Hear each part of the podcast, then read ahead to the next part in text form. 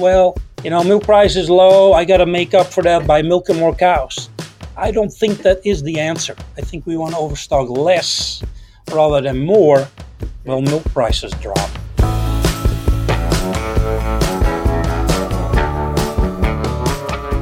Welcome to Rumination, the podcast that offers practical solutions to the challenges and opportunities in our industry.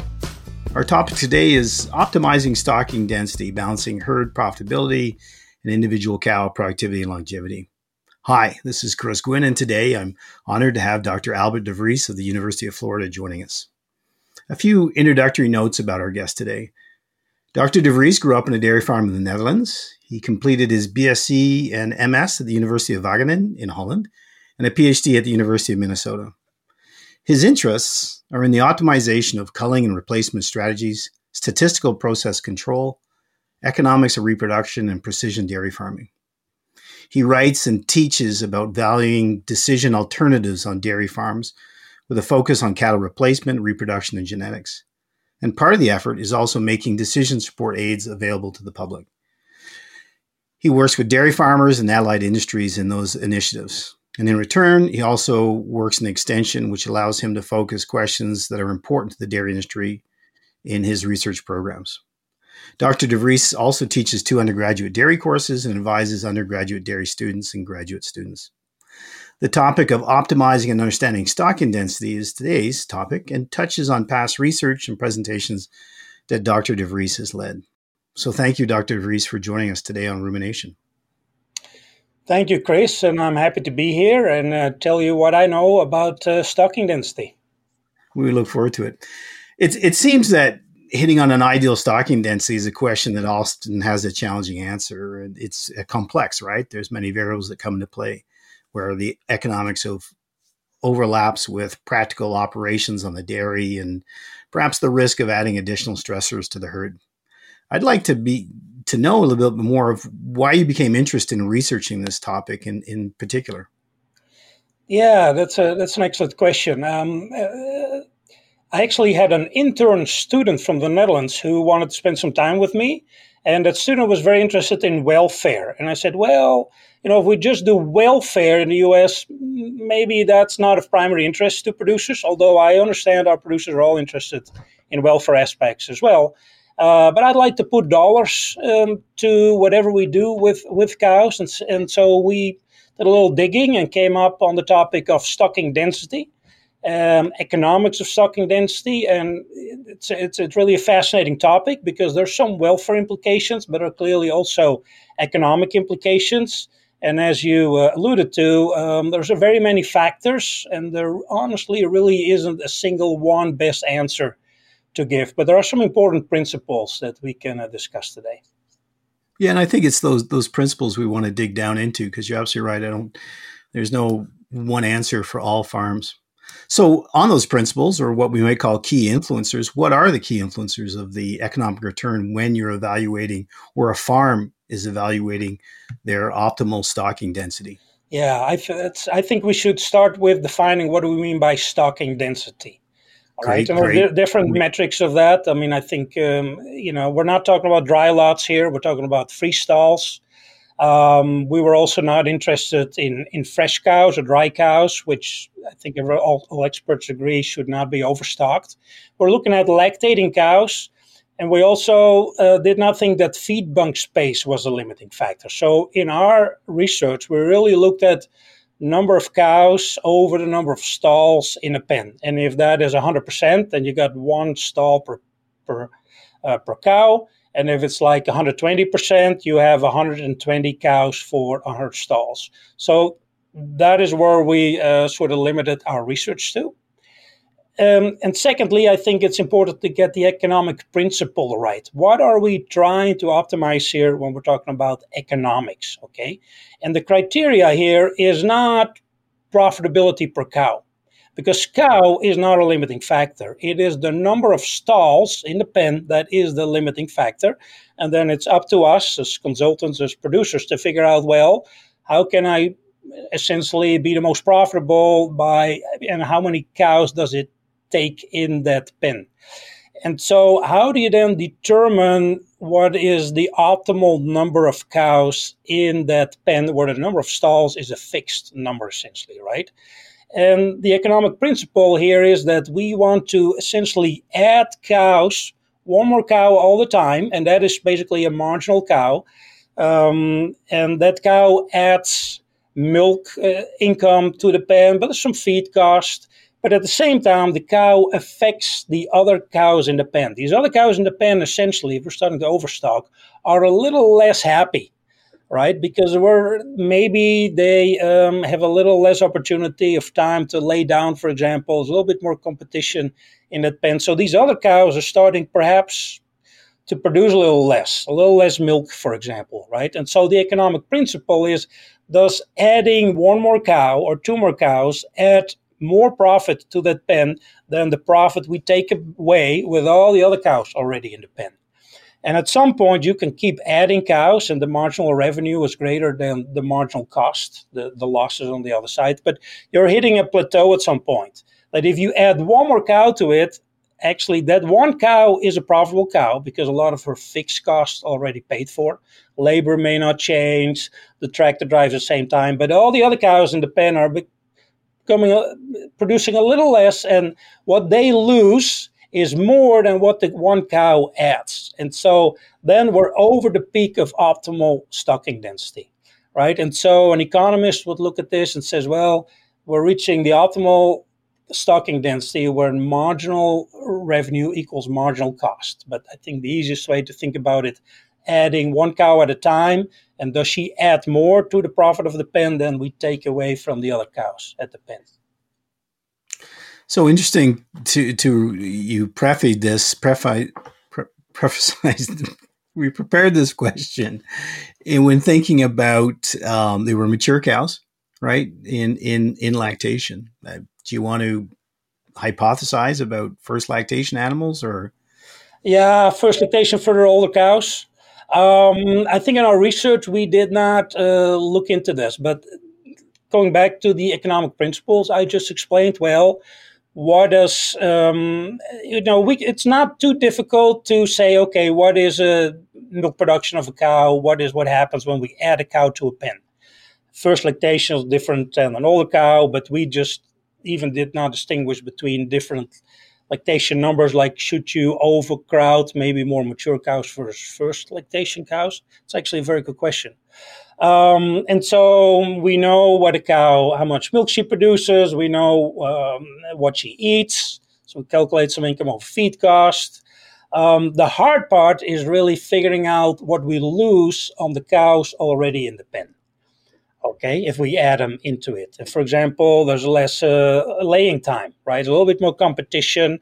And um, so we had to look into the literature and clearly one of the first things you get into when you read about effects of stocking density uh, on cows is well they lay down a little less okay and i think if we um, and, and, so there too, the, the, the, the, science is not all that um, similar and conclusive about how much cows lose when you add to them. But we looked um, at quite a few studies, and we found, for example, um, on average, that um, if we increase stocking density by 10 percentage points, say from 100% to 110%, cows lay down about 20 minutes less uh, per day. Okay, and so if you went from 110 to 120, does that mean they lose 40 minutes per day? Okay, there's some studies then that also um, equate the amount of laying down time with milk production, and a few other studies. And so, by I think we found that um, if we increase stocking density by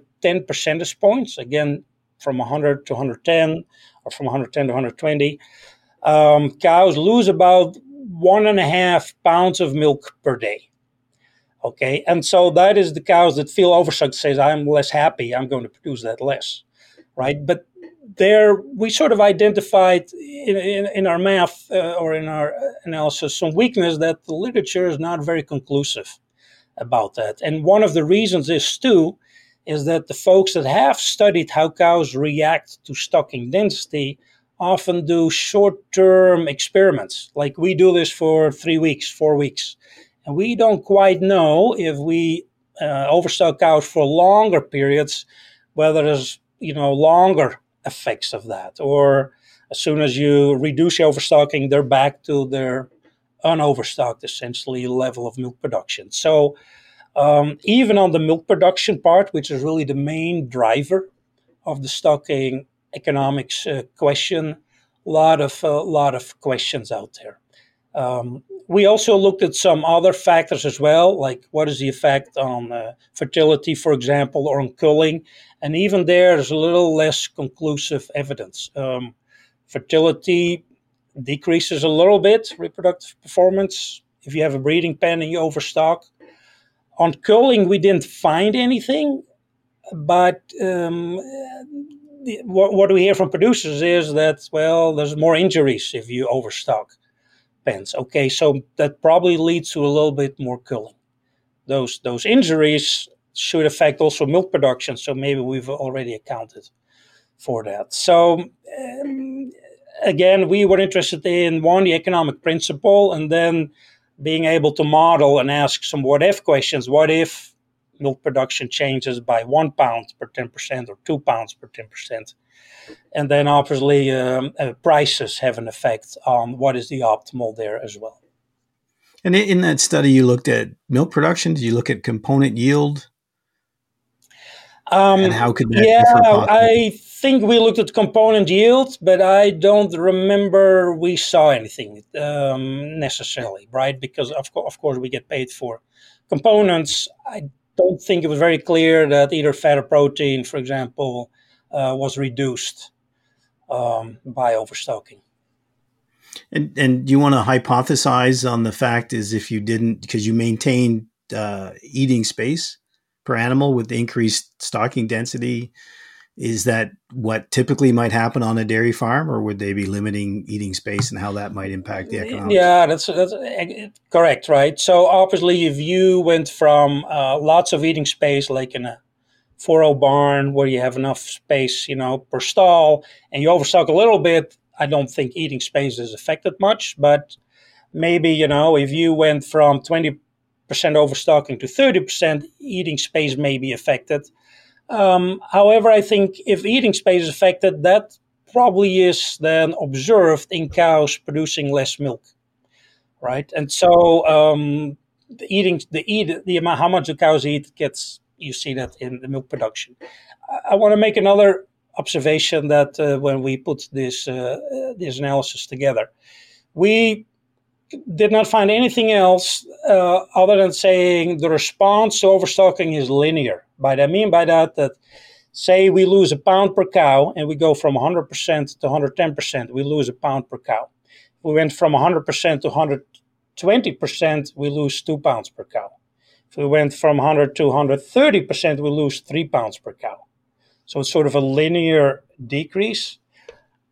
I think that's uh, that's probably questionable. Probably if we get over the hump, we get into 30%, 40%, the cows are so much less happy or they eat less that maybe they start to produce less, right, than the one the one pound loss that I have per 10%. Sort of a decreasing return instead of a, a, linear response to overstocking.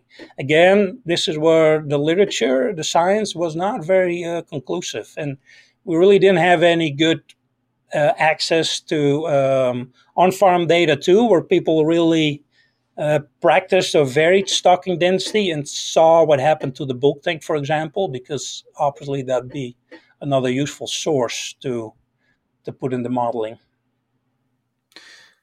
So thank you for that. I think we've kind of talked about the pros and cons, but if there are some others that you wanted to, to that you haven't talked about, want to highlight, we can do that. But we also wanted to talk about some of the management strategies that you've seen that farmers can do to mitigate some of these losses as as stocking density might increase in lactating groups. Yeah. All right. So I haven't really said much about welfare yet. I mean, the, the student I work with was really interested in that, and I think it's, it needs to be on our minds too. Right. So if we say we just want to take care of the cow, we probably don't want to overstock. Right. Cows are we're probably compromising welfare perhaps a tiny bit only, right? If we start to overstock, and more when we overstock more. So uh, we don't know how to square that with profitability, but obviously that needs to be in our mind as well, right? And that is just cows, you know, don't have the space to lay down when they want to, for example. When it comes to the pros and cons, um, when we put we build a spreadsheet, and I will tell you later what uh, the access to the spreadsheet is. That actually income over feed cost drives optimal stocking density, and so milk price has a big effect, and feed cost too, on what optimal stocking density is. In fact, if milk price is high, economically you can really overstock quite a bit, a lot actually. We did not go past 50% more overstocking, which is already sort of very high, but in, in not unreasonable cases, um, we found that be that be optimal to do. Really overstock, especially when milk price is high. You overstock more cows in the pen, right? And so the reverse is true too. That if my milk price decreases, that means my additional milk is not worth as much. That means my one cow that I add to it is not producing enough milk to sort of pay for the loss of all these cows. So if I have low milk prices, I want to overstock less. I want to overstock less. And I think that is maybe counterintuitive what a lot of producers do. They said, well, you know, milk price is low. I got to make up for that by milking more cows. I don't think that is the answer. I think we want to overstock less rather than more while milk prices drop. Can I ask a further question about that? Because I'm not an economist, but where does cash flow come in? If a farm is needing to increase cash flow, does that kind of counter go against optimal stocking density and low milk pricing? Yeah, I think uh, you're on the right track there because um, our, our, we, we assume our fixed costs are independent of number of cows. So we would add cows to it up to the point of uh, maximum optimal stocking density, which implies that is for that pen the highest cash flow. And so with low milk prices, we reduce cow numbers because if we don't, our cash flow is going to be even less. So uh, cash flows in this analysis, and this is obviously what I call like a steady state, right? We sort of permanently are at a high or at a low level of stocking density.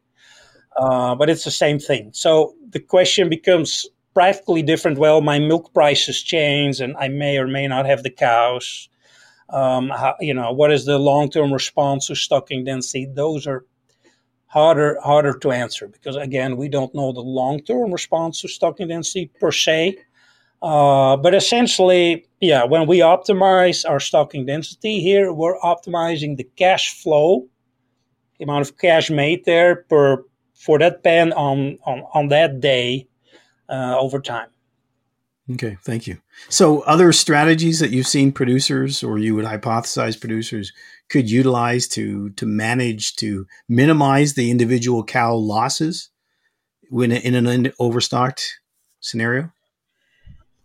Yeah, so you minimize individual cow losses by not overstocking, right? So, okay, so uh, but saying I'm overstocking X percent, how would I then reduce the losses uh, on these cows? Um, um, I, I, don't have a long list. I can imagine that uh, at least it needs to be attractive for these cows to lay down when they can, right? That means all the stalls are well groomed and functional and not broken. And I think all the listeners to the podcast probably know this. So, um, you know, probably heat abatement. I can imagine uh, needs to be in order. You know, living living in my state of Florida, that's a big deal, obviously. So probably comes down to cow care.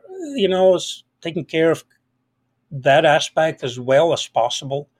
Um, allows us to overstock probably a little more than when we don't take care of those basic management principles of, of cow care.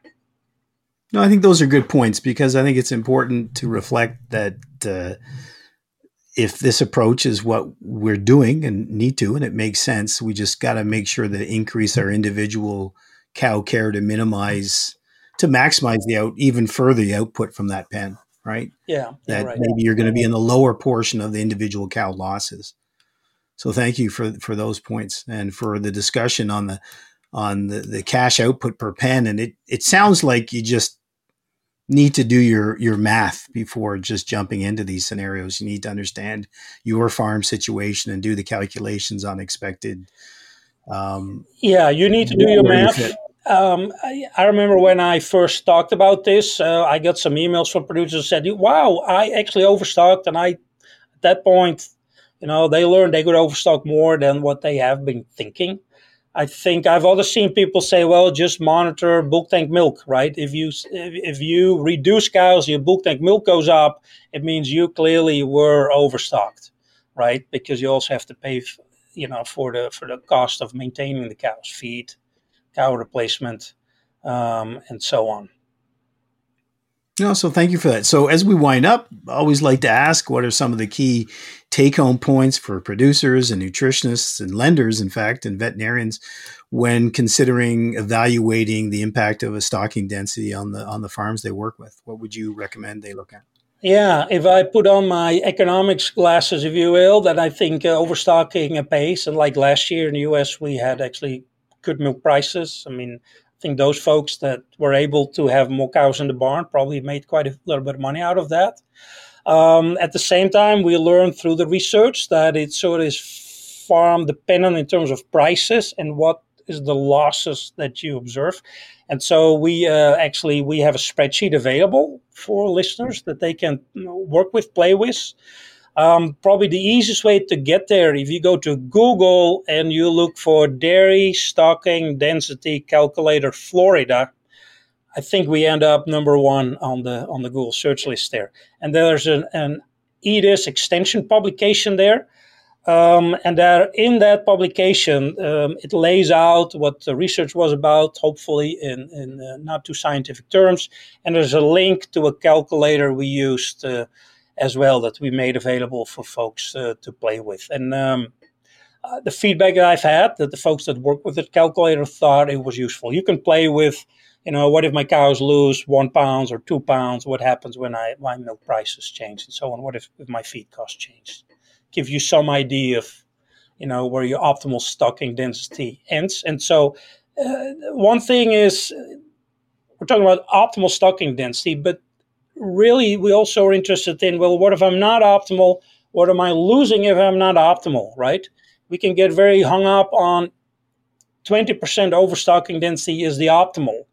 But if my loss compared to 10% overstocking is very minor then i may not want to see them for practical reasons. There's not a lot of to be gained to overstock more to get to the optimal. It's always compared to one if it's not optimal. And this calculator that i mentioned shows a nice curve, not only what is optimal, but also if I'm not quite optimal, what is then my losses per, per stall per day? Um, such that sometimes these, these differences are so minor, you say, well, I don't really have to worry too much about the optimal because I'm sort of in the ballpark anyway. Wonderful. Could you remind us of how to find that website? Yeah, so um, I think um, um, I, I, suggest you go to Google, you search for dairy stocking density calculator, and put Florida in there as well. And that gets you to an, uh, an extension publication from the University of Florida. Um, I think it's called Economics uh, Evaluation of Stall um, Stocking Density. And that has that link to that uh, spreadsheet in it. Fantastic. Thank you very much. And thank you, Dr. Vries, for joining us today on Rumination and for sharing your wealth of experience and knowledge. And if the audience uh, would like to n- learn more, again, follow Dr. DeVries' advice to locate the document, and we will publish it as well on our uh, on our Rumination podcast website. So thank you very much, Dr. DeVries, for joining us. Yeah, thank you very much. It was my pleasure to talk about uh, one of my favorite topics, actually, stall stocking density. It's sort of quite a fascinating thing to figure out uh, in our industry. Thank you very much. And I also want to thank the audience, of course, for listening to us today. And so that you don't miss our next episode or past episodes of Jefo Rumination Podcast, you can find us at Apple and Google Podcast as well as Spotify. And this podcast was brought to you by Jefo Nutrition, precision nutrition for a growing world. and have a great day.